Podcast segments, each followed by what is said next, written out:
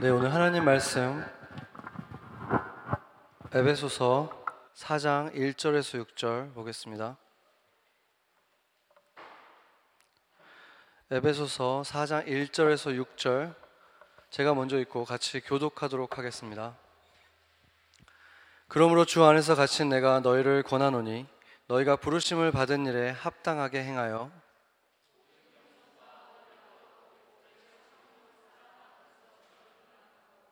평안에 매는 줄로 성령이 하나 되게 하신 것을 힘써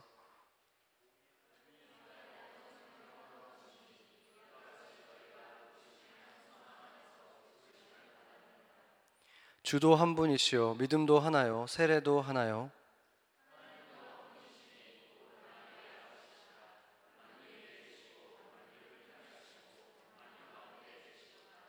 아멘.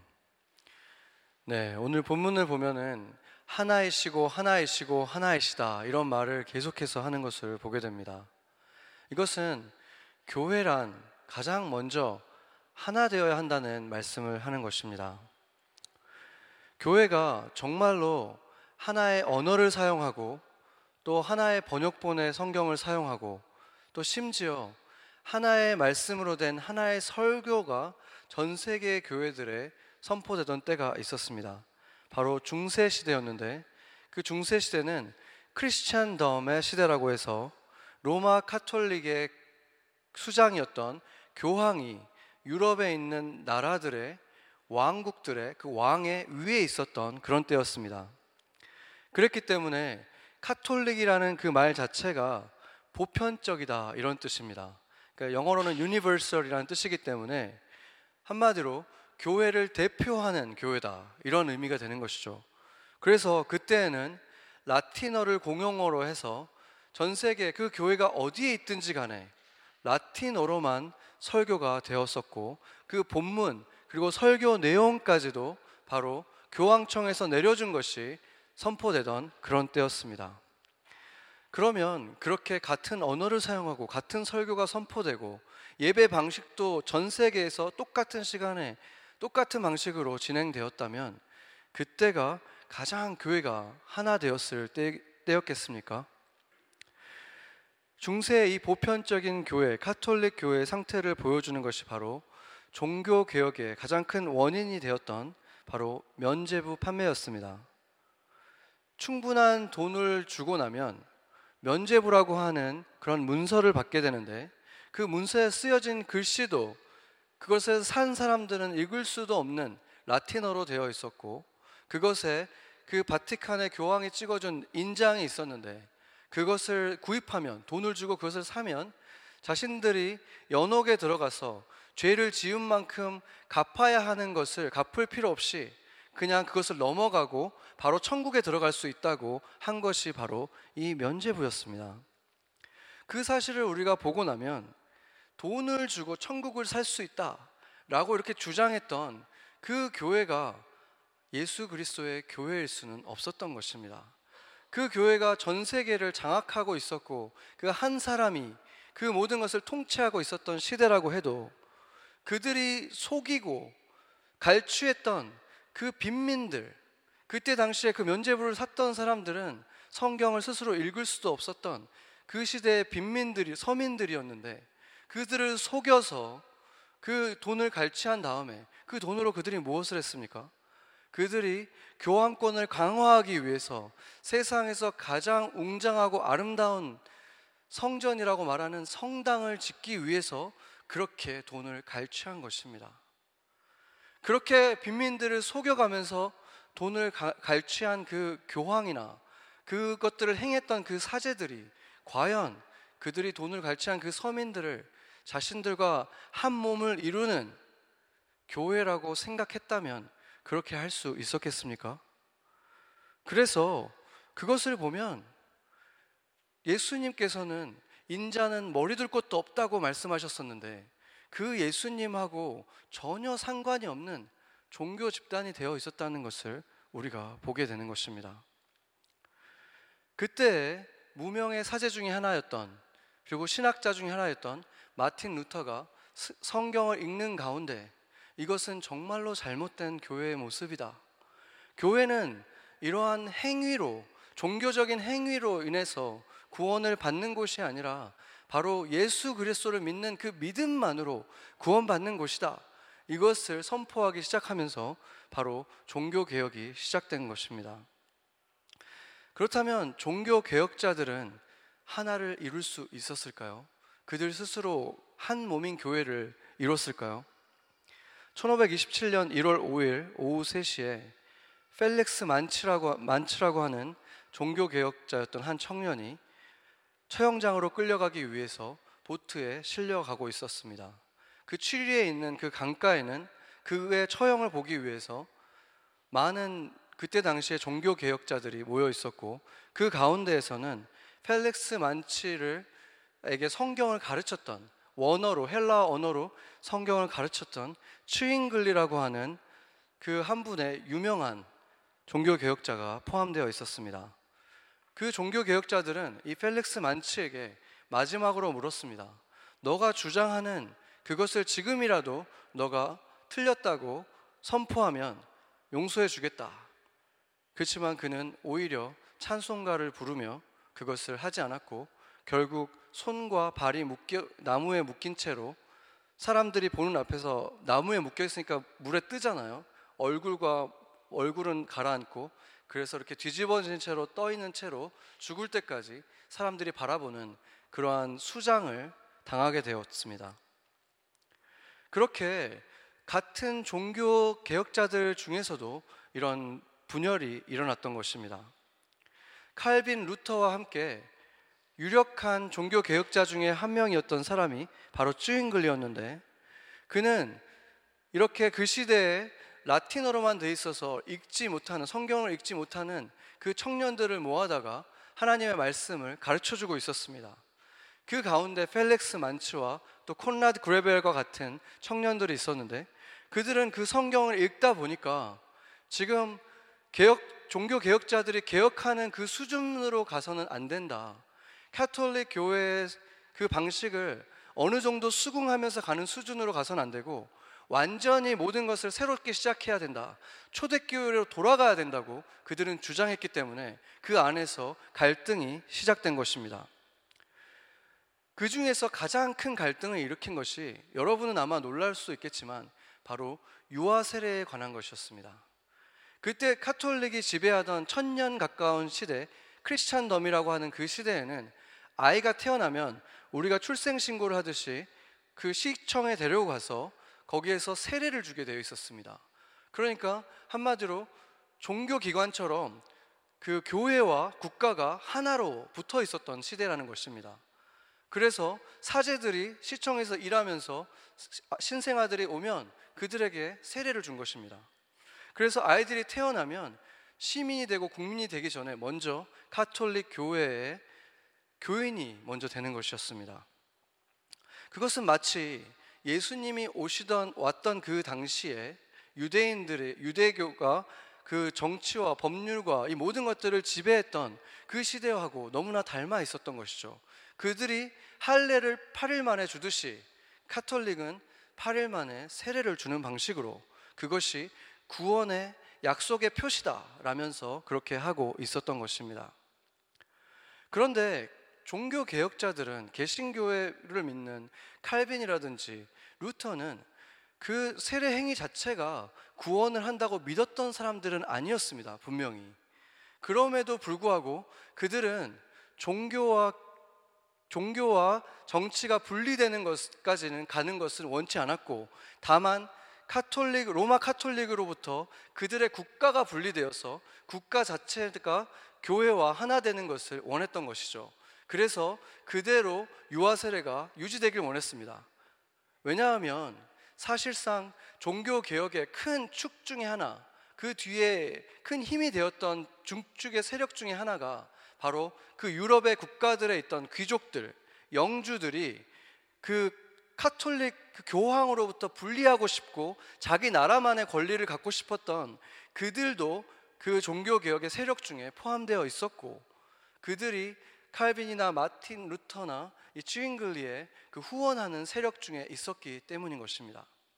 그래서 이 펠릭스 만츠와 그레벨과 같은 사람들은 그것은 타협하는 것이다. 그렇게 해서는 안 된다고 주장했던 것이고 바로 종교와 교회를 분리해야 된다고 주장했던 것이죠. 그랬기 때문에 그것이 그들이 보기에는 주인글리와 같은 사람 보기에는 너무나 과격한 그 개혁이라고 봤기 때문에 그들은 그들을 점점 활동을 금지하기 시작했는데 결국 큰 갈등 속에서 이렇게 그들이 순교까지 가게 된 것입니다.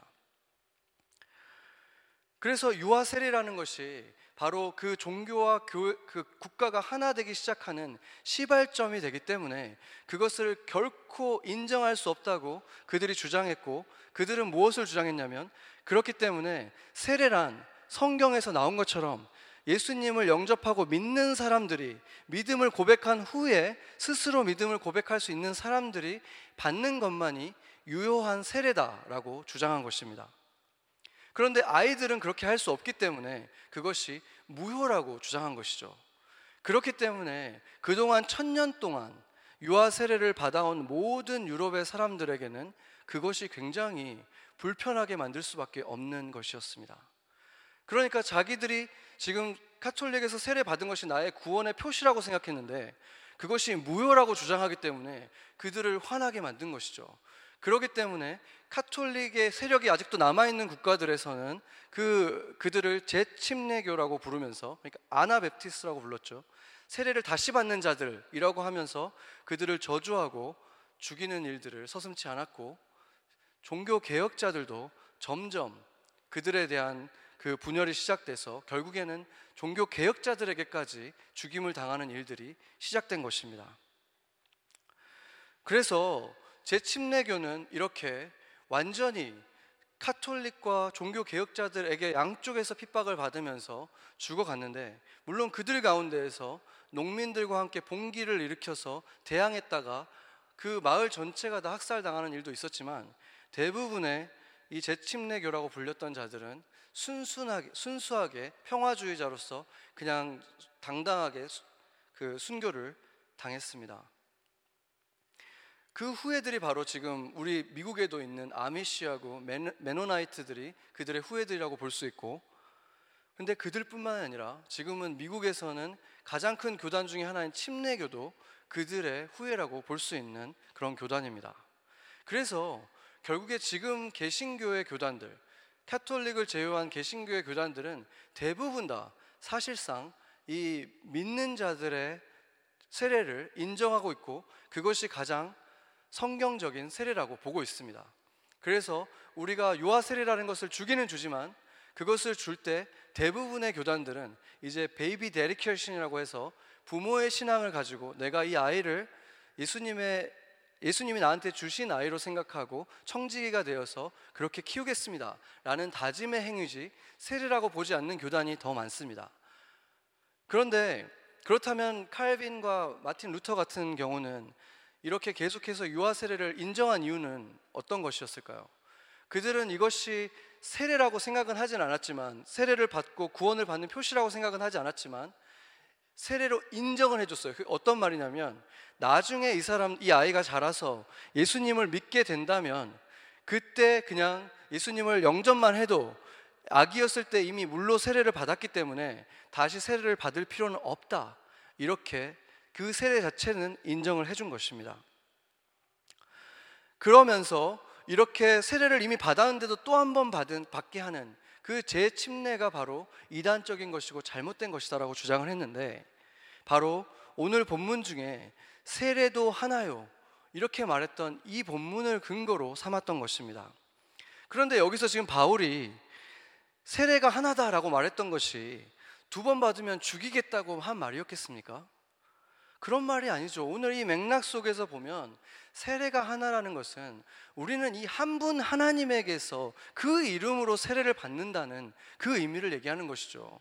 다른 데서 받은 세례는 인정받을 수가 없다. 하나님, 우리가 믿는 그 하나님으로 받는 그 세례만이 인정받을 수 있다. 한 분 하나님께 받는 세례가 세례다. 이렇게 하는 것이 바로 오늘 말했던 세례도 하나요라는 그 의미라는 것입니다.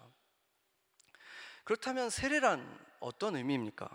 세례의 진짜 의미는 물 속에 우리가 예수 그리스도와 함께 들어가는 것은 숨을 쉴 수 없는 상태로 들어간다는 것은 내가 죽었다가 다시 예수 그리스도와 함께 다시 살아난다는 것을 의미하는 거죠. 물에 들어갔다가 나오는 것.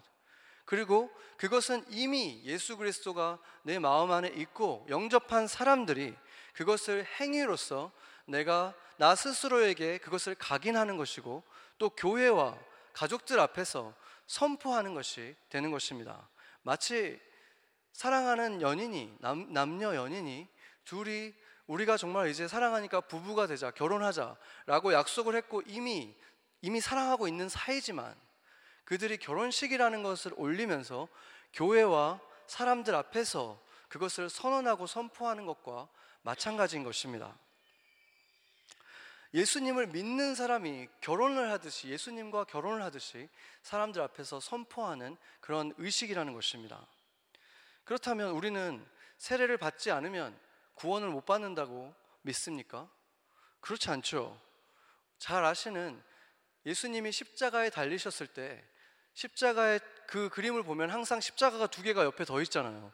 그 십자가들은 예수님 옆에 있던 두 명의 실제로 정말 범죄했던 사람들의 십자가를 보여주는 것인데 그들은 그때 당시에 가장 잔인한 죄를 지은 사람들에게 주는 형벌이 살인 그 사형 제도 중에서도 가장 잔인하고 고통스럽게 죽어가는 그 방식인 십자가를 통해서 예수님과 함께 두 명의 그 죄인들이 그때 죽어가고 있었던 것입니다.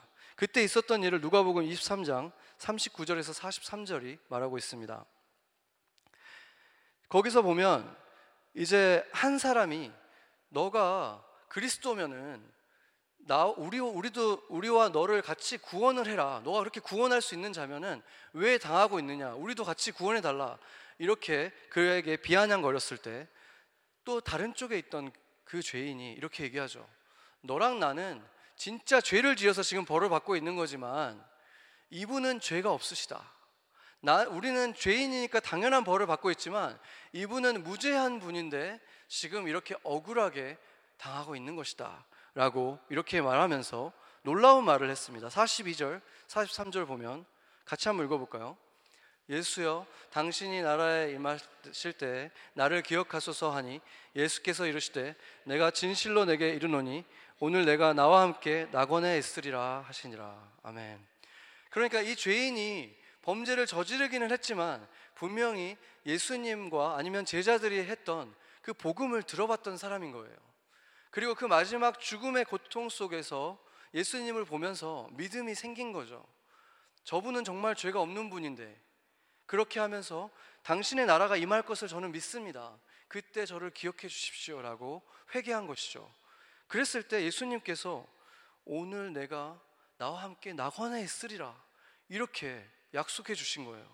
그러니까 성경에 등장하는 어떤 인물보다도 극악한 사람이었고 죄인이었던 사람이 너무나 분명한 자인데 자기 스스로도 인정을 했으니까 그런데 동시에 가장 분명하게 천국에 갈 구원을 약속받은 사람이라는 것입니다. 그런데 이 사람이 세례를 안 받았잖아요. 이 사람이 세례를 안 받았는데도 구원을 약속받았기 때문에 우리는 세례가 구원의 조건이라고 말하지는 않는다는 것입니다. 그러면 세례는 필요 없는 것입니까? 그렇지 않죠.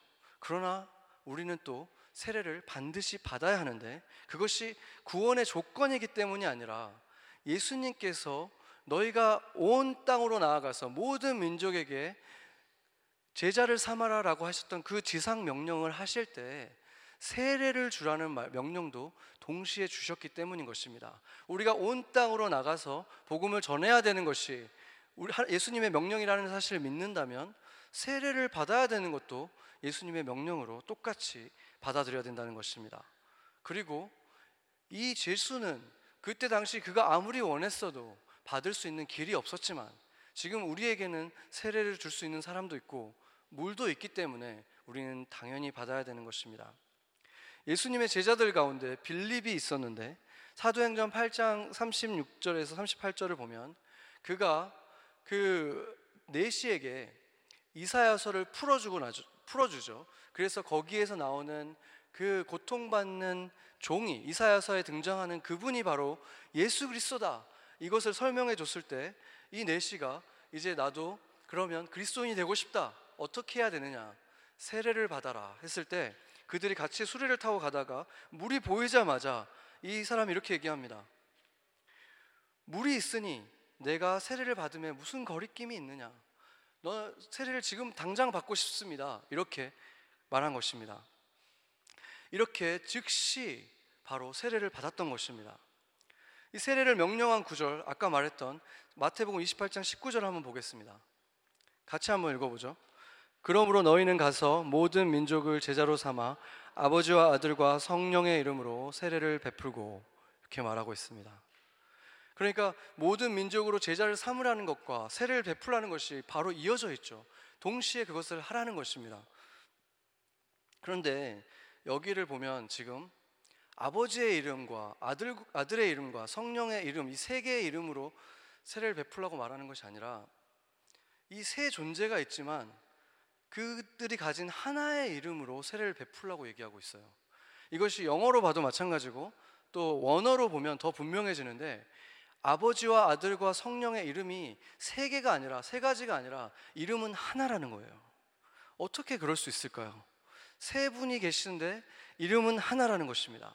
바로 우리 그리스도인들이 처음부터 지금까지 목숨을 걸고 지켜왔던 하나의 교리 중에 하나인 삼위일체에 대한 말씀을 하는 것입니다. 이스라엘이 가장 중요하게 생각하는 말씀 중에 하나가 뭐냐면 신명기 6장 4절인데 이스라엘아 들으라 우리 여 우리 하나님 여호와는 오직 하나인 여호와이시니 이렇게 말합니다. 그래서 이것은 그들이 정말 아기 때부터 외우게 하는 그 말씀이에요. 그런데 왜 이게 그렇게 중요하냐면 이스라엘이 있던 그 시대에 모든 다른 민족들 메소포타미아, 근동 지방, 로마, 그리스, 뭐 이집트 이 모든 민족들은 대부분 다 다신론들이었잖아요. 뭐 지금 그 인도를 봐도 그렇고 힌두도 마찬가지고 이 작은 소수 민족이었던 이스라엘 민족을 말고는 대부분의 부강했던 국가들은 다 그렇게 다신론을 믿었던 사람들이었다는 거예요. 다신론을 믿던 그런 그런 시대에 그런 그런 곳에서 지금 이렇게 하나님은 한 분밖에 안 계시다. 이것이 그들의 신앙의 가장 중요한 중심이 되었다는 것이죠. 그것뿐만 아니라 몇 가지만 보면은 이사야서 44장 6절은 이스라엘 왕인 여호와 이스라엘의 구속자인 만군의 여호와가 말하노라 나는 처음이요 나는 마지막이라 나 외에 다른 신이 없느니라 또 44장 8절에는 나 외에 신이 있겠느냐 그리고 신약에 와서도 로마서 3장 30절에 할례도 믿음으로 의롭게 하실 하나님은 한 분이시니라 디모데전서 2장 5절에도 하나님은 한 분이시오 이렇게 구약과 신약 전체를 다 통틀어서 계속해서 하나님은 한 분밖에 없다. 이것이 그 신앙의 중심이었던 것입니다. 그런데 신약에서 또 한 가지를 말하고 있는데 아들도 하나님이고 성령도 하나님이라고 말씀하신다는 것입니다. 영원하신 분, 창조되지 않은 분은 하나님밖에 없는데 그 영원하신 분이 또한 아들이고 또 성령이라고 말하는 거죠. 제가 그 구절들을 다 말하진 않겠지만 히브리서 1장 또 7장 또 히브리서 9장 이걸 보면 아들도 영원하시고 하나님이다. 성령도 영원하시고 하나님이다. 라고 계속 말하고 있습니다. 그러면 어떻게 한 분이면서 또 동시에 세 분인가? 이것이 정말로 이해하기가 어려운 개념인 것이죠. 그래서 기독교의 변증가이고 어떻게 보면 정말로 많은 비유들을 통해서 가장 많은 영향을 끼친 신학자라고 할 수 있는 성 어거스틴이 그것에 관련된 책을 썼었는데 바로 De Tris, 어, Trinitate라는 책을 썼었는데 거기에서 많은 비유들을 썼습니다. 그 중에서 가장 유명한 것이 이것이죠. 아버지는 the lover 그러니까 사랑하는 자이고 아들은 the beloved 사랑받는 자이며 성령은 그들이 share한 love 자체다 이런 말을 했었습니다. 요즘도 그런 표현을 많이 쓰시, 쓰는 분들도 있죠. 들어보셨을 텐데 그렇지만 이것을 보면 결국에 아버지와 아버지는 그냥 사랑을 주는 분, 아들은 받는 분, 성령은 그냥 사랑 자체라고 했을 때 성령에는 어떤 인격이 없는 존재인 것처럼 느껴지게 되는 것이죠. 그렇기 때문에 어거스틴도 이거 외에도 많은 비유들을 썼지만 그는 결국에 인간의 제한적인 언어로는 삼위일체라는 것을 표현할 수 있는 방법이 없다라고 인정을 했습니다. 그렇지만 그럼에도 불구하고 그 그리스도 역, 그리스도교의 역사 동안에 많은 사람들이 그것을 이해하려고 했고 또 다른 방식으로 그것을 주장해 왔습니다. 그 중에서 그들이 주장할 때 그것이 이것이 인간의 언어로 제한, 제한적이기 때문에 표현이 안 된 것이다 라고 했다면 다행인데 그렇지 않고 그들은 이런 것이다 라고 주장했기 때문에 문제가 됐는데 그 중에서 가장 많은 영향력을 끼치면서 계속해서 어, 나쁜 영향을 끼쳤죠. 그게 바로 어, 세벨리언이즘이라고 하기도 하고 모달리즘이라고도 하는 그런 것인데 그것은 뭐냐면 하나님은 한 분인데 그냥 매니페스테이션을 세 가지 모습으로 하셨다고 주장하는 것입니다. 그러니까 세 가지 모드로 계셨지만 원래는 그냥 한 분이다라고 주장한 것이죠. 예를 들면 H2O가 물이잖아요. H2O는 그렇지만 H2O가 항상 물인 것은 아니죠. 수증기도 H2O고 얼음도 H2O예요. 그렇죠? 그렇기 때문에 H2O라고 했을 때 이것은 H2O긴 하지만 수증기로 보였다가 얼음이 됐다가 또 이렇게 물이 됐다가 이렇게 했다는 것이 바로 모달리즘이 주장하는 것인데 그것의 문제가 뭐겠습니까? 그것의 문제는 그냥 삼일체를 설명하기 위해서 뭐 그런 방법으로 설명하는 분들은 지금도 있다는 걸 제가 봤어요. 개신교 안에서도. 그렇지만 그것을 그냥 그것이 그냥 사실인 양 얘기해 버리고 나면 우리 예수님은 그냥 꼭두각시에 불과하게 되는 것입니다. 그냥 하나의 가면에 불과하게 되는 거예요. 그분의 인격이 존재하지 않고 그냥 하나님이 입었던 옷과, 옷과 같이 돼버리고 쓰셨던 가면에 불과하지 실제 하나님은 될 수 없다고 말하는 것입니다.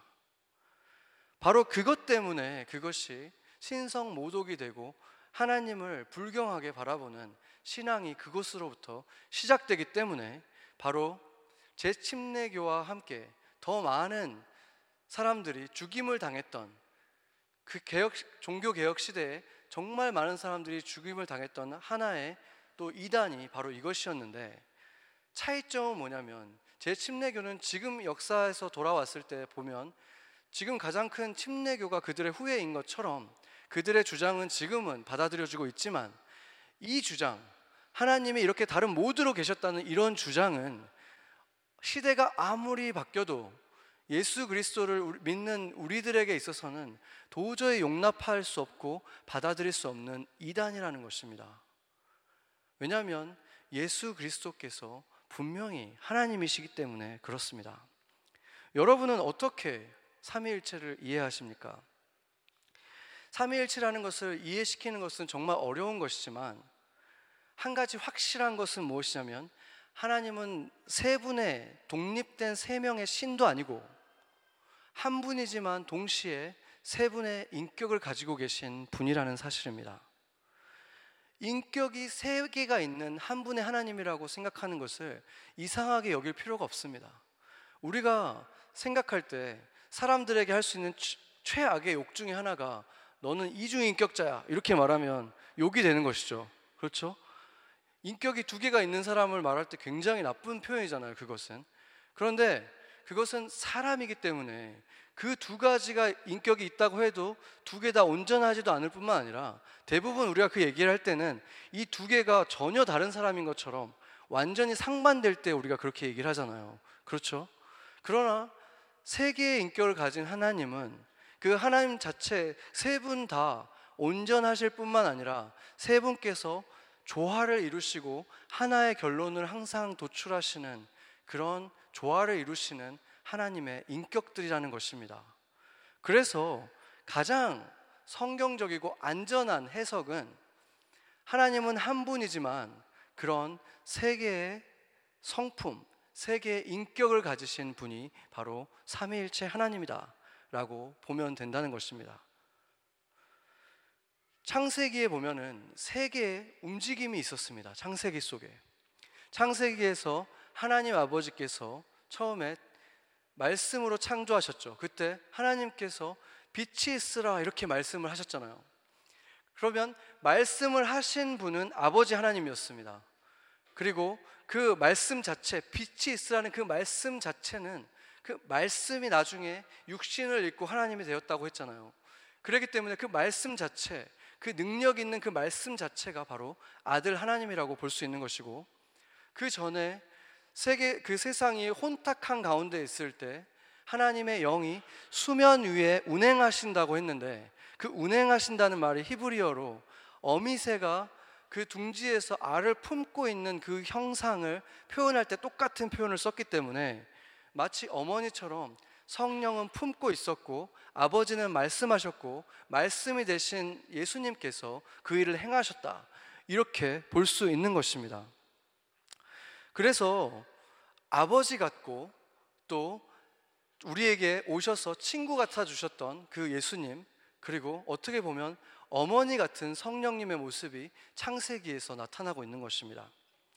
뭐 성령님이 모성애가 있고 여성 같다 이렇게 말하는 것이 그렇게 쉬운 얘기는 아니지만 그렇지만 우리가 그 신약 성경에서 보면은 성령을 뭐라고 합니까? 보혜사라고 하잖아요. 보혜사는 상담자, 위로자, 그리고 돕는 손길을 말하는 것입니다.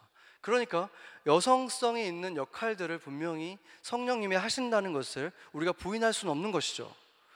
뭐 그래서 어떤 교회는 어머니 하나님 막 이러는 교회도 있잖아요. 그것은 정말 또 한쪽으로 잘못 치우친 것이고 성경에서 나타나는 하나님은 아버지 같기도 하고 어머니 같기도 하다는 것을 우리는 또 경험 속에서도 알게 됩니다. 그리고 하나님께서 나에 대해서 가장 잘 안다고 인정해 줬던 다윗이 이렇게 말했습니다. 시편 131편을 보겠습니다. 한번 같이 한번 읽어 보겠습니다. 여호와여 내 마음이 교만하지 아니하고 내 눈이 오만하지 아니하오며 내가 큰 일과 감당하지 못할 놀라운 일로 하려고 힘쓰지 아니하나이다. 실로 내가 내 영혼을 고요하고 평온하게 하기를 젖된 아기가 그의 어머니 속 품에 있게 있음 같게 하였나니 내 영혼이 젖된 아이와 같도다. 이스라엘아 지금부터 영원까지 여호와를 바랄지어다. 아멘. 여기서 지금 뭐라고 하고 있습니까?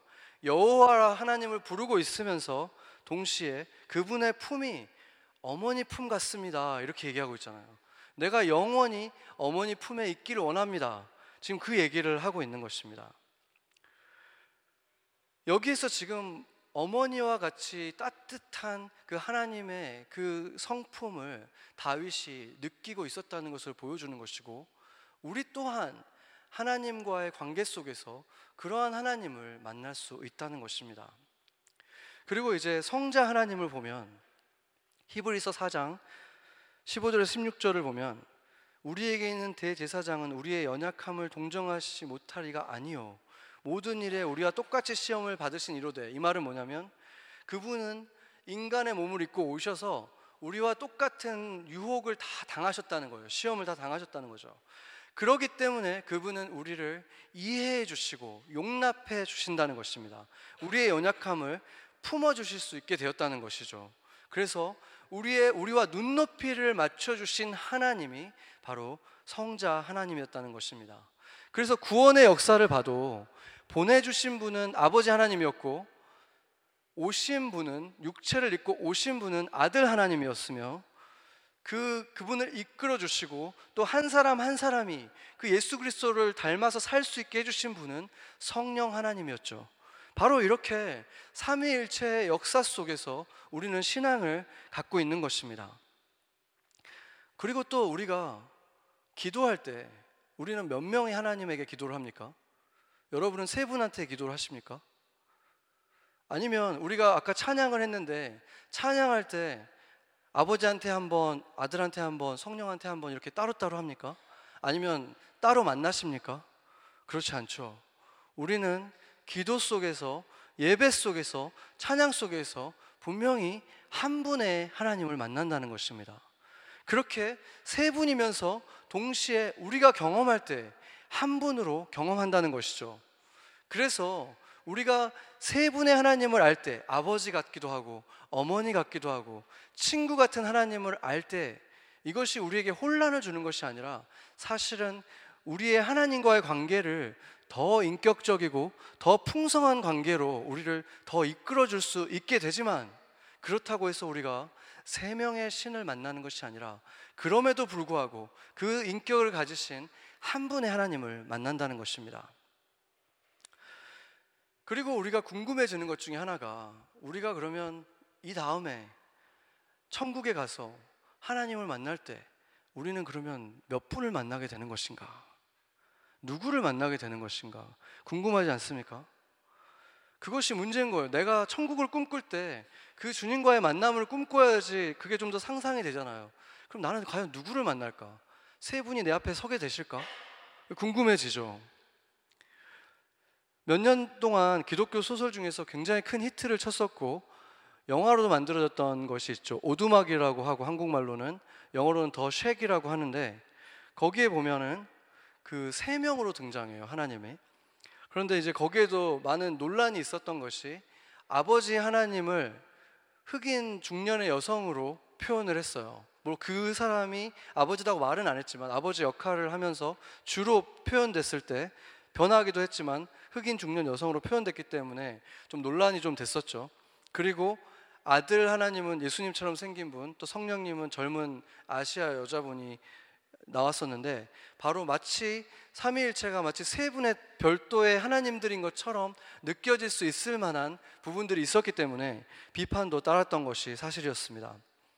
저도 정말로 그렇게 세 분이 내 앞에 나타나실까 궁금하긴 한데 제가 성경을 보면서 한 가지 확신하는 것은 우리가 그 나라에 들어갔을 때 우리 눈앞에 서시는 분은 그리고 우리를 안아주시고 우리가 그분을 만지게 되는 그분은 분명히 예수님이실 것입니다.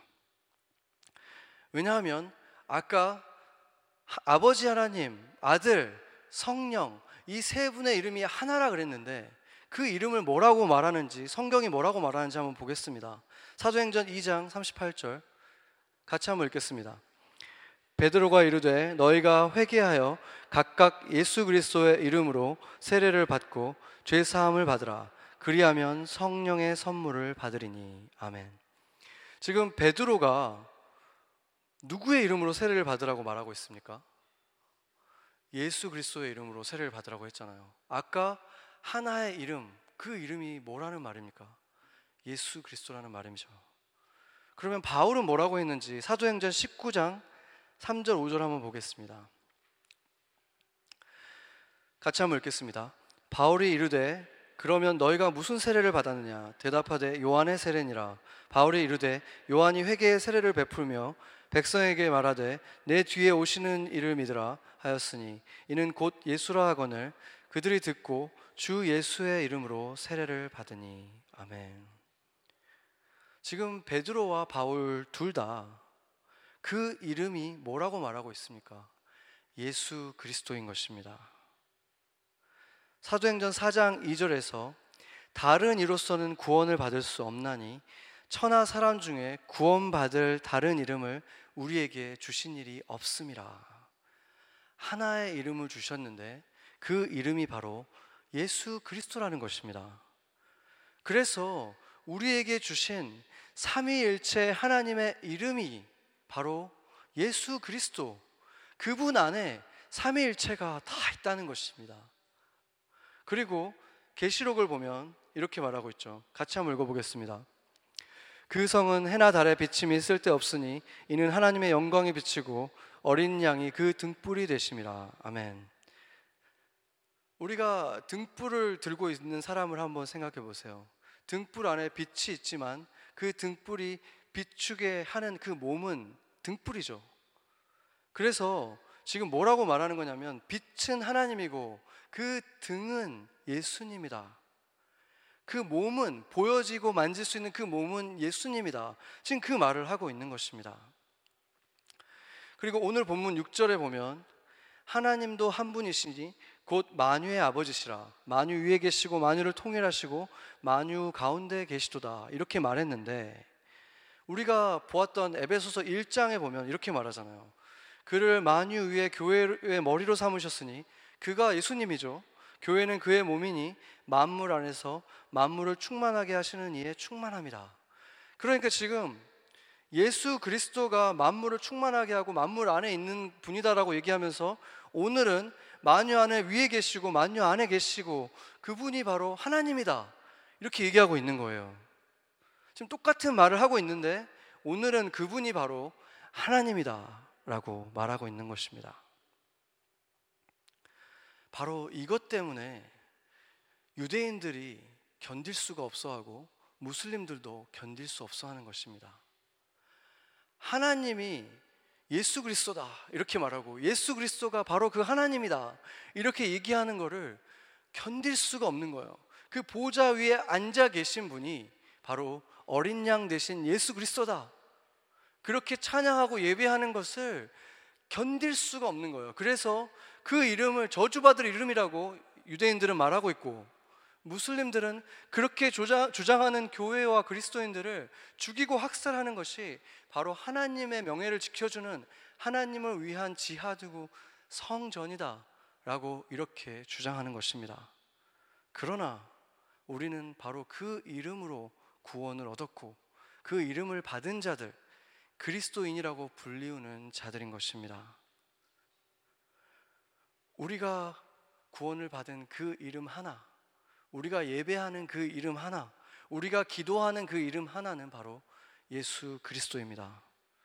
그러고 나면 우리가 다시 한번 실감하고 깨닫게 되는 것이 있습니다.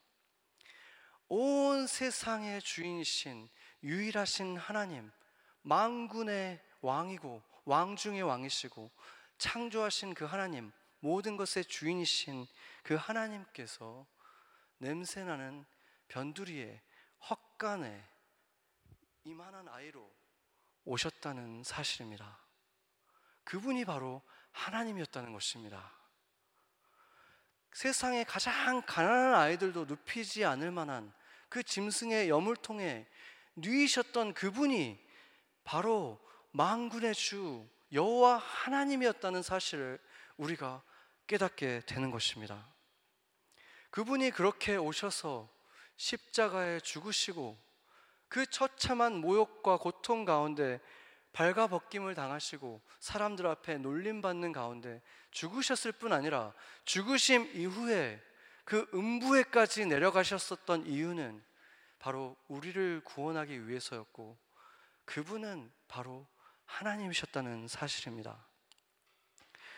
그것이 믿어지는 사람들, 여러분이 그것이 믿어지고 내가 그렇기 때문에 그리스도와 함께 살았고 나는 이제 그리스도인이 되었다 라고 믿는다면 그것은 바로 성령님께서 또 다른 삼위의 하나님이신 성령님께서 우리 각 사람에게 우리가 세례 받을 때 우리가 예수를 믿게 되었을 때 우리 안에 들어오셔서 그 안에서 삼위일체 하나님으로서 우리를 변화시키셨기 때문에 우리가 그러한 믿음을 가질 수 있게 된 것입니다.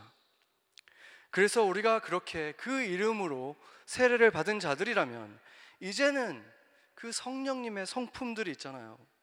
하나님의 기쁨을 가지고 계시고 평안을 가지고 계시고 우리를 자비로운 사람, 선한 사람, 충성스러운 사람, 온유한 사람, 그리고 절제하는 사람, 특별히 사랑의 사람으로 바꿔 가시는 그 하나님이 우리 안에 있다는 것이고 우리는 그렇게 바뀌어 가는 것입니다. 그러기 때문에 세상 사람들이 경험할 수 없는 하나됨을 바로 이 교회는 이룰 수 있는 것입니다. 그것이 바로 하나님께서 교회를 부르실 때 처음 주셨던 부르심이었습니다. 한국에 있는 그 시 가운데 가장 아름다운 시로 불리우는 시가 있습니다. 바로 김춘수 시인의 꽃인데 그 시가 이렇게 시작하죠. 내가 그 이름을 불러주기 전에는 그는 다만 하나의 몸짓에 지나지 않았다. 내가 그의 이름을 불러주었을 때 그는 나에게로 와서 꽃이 되었다.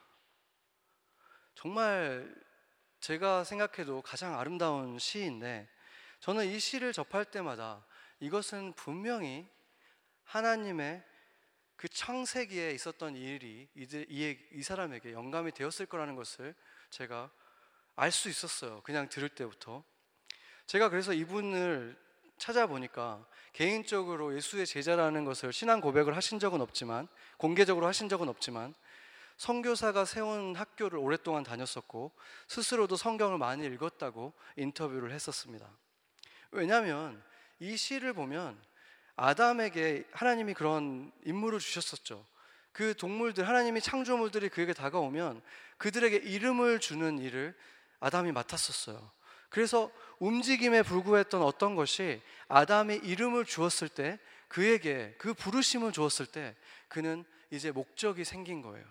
그렇죠? 그런 것처럼 그 하나님의 영감이 그 시인에게 있었는데 우리의 이름을 불러 주었을 때 하나님이 너희가 그리스도의 하나된 몸이다. 너희가 교회다. 이렇게 불러 주었을 때 하나님이 원하신 그 부르심은 그러면 무엇이겠습니까? 교회라는 말 자체가 어셈블리라 그랬잖아요. 예수 그리스도의 이름을 믿는 자들이 모인 곳, 하나 되어서 몸을 이루는 것이 교회라고 했잖아요. 그렇다면 그 부르심에 합당하게 살아가는 그 삶의 모습은 무엇이겠습니까? 우리는 각자 다 다른 모습으로 살아가요. 각자 할 수 있는 일들이 다르고 사회에서 하는 일, 집에서 하는 일, 교회에서 하는 일들은 다르지만 그 전에 가장 중요한 가장 근본적인 부르심은 교회라는 부르심이고 그 교회가 된다는 것은 아까 말한 것처럼 그 하나님의 사랑으로 우리가 끈끈하게 하나 되고 사랑하게 되는 것 그것이 바로 교회라는 것입니다. 반대로 아무리 전 세계에 있는 교회들이 똑같은 언어로 말하고 똑같은 예배 방식으로 예배를 드리고 똑같은 설교를 듣고 있어도 그들끼리 조금도 알지 못하고 이 옆에 있는 사람이 어떠한 고통을 지나가고 있는지 지금 무슨 일로 고민하고 있는지 어떤 축하할 일이 있는지 전혀 알지 못한 채로 그렇게 예배드리고 있는 것은 결코 교회의 예배일 수 없는 것입니다. 왜냐하면 하나님이 원하셨던 그 첫 번째 부르심에 조금도 합당한 삶을 살고 있지 않기 때문인 것입니다.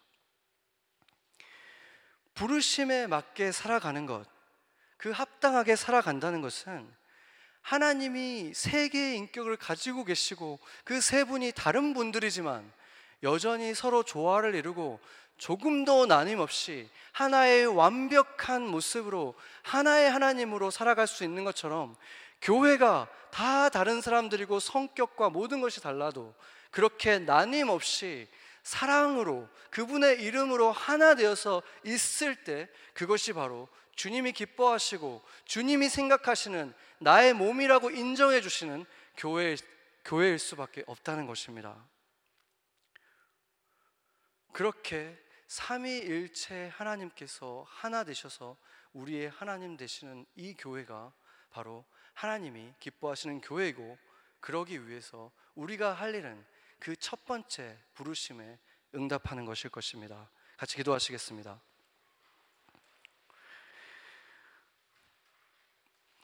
몸이 하나요 성령도 한 분이시니 이와 같이 너희가 부르심의 한 소망 안에서 부르심을 받았느니라. 주요 주도 한 분이시요. 믿음도 하나요. 세례도 하나요. 하나님도 한 분이시니 곧 만유의 아버지시니라. 만유 위에 계시고 만유를 통일하시고 만유 가운데 계시는도다. 아멘.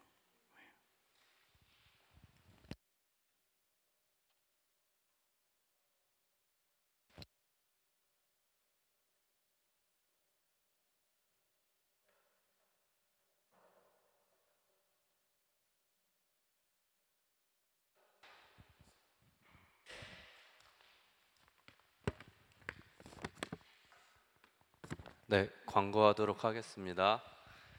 아, 수요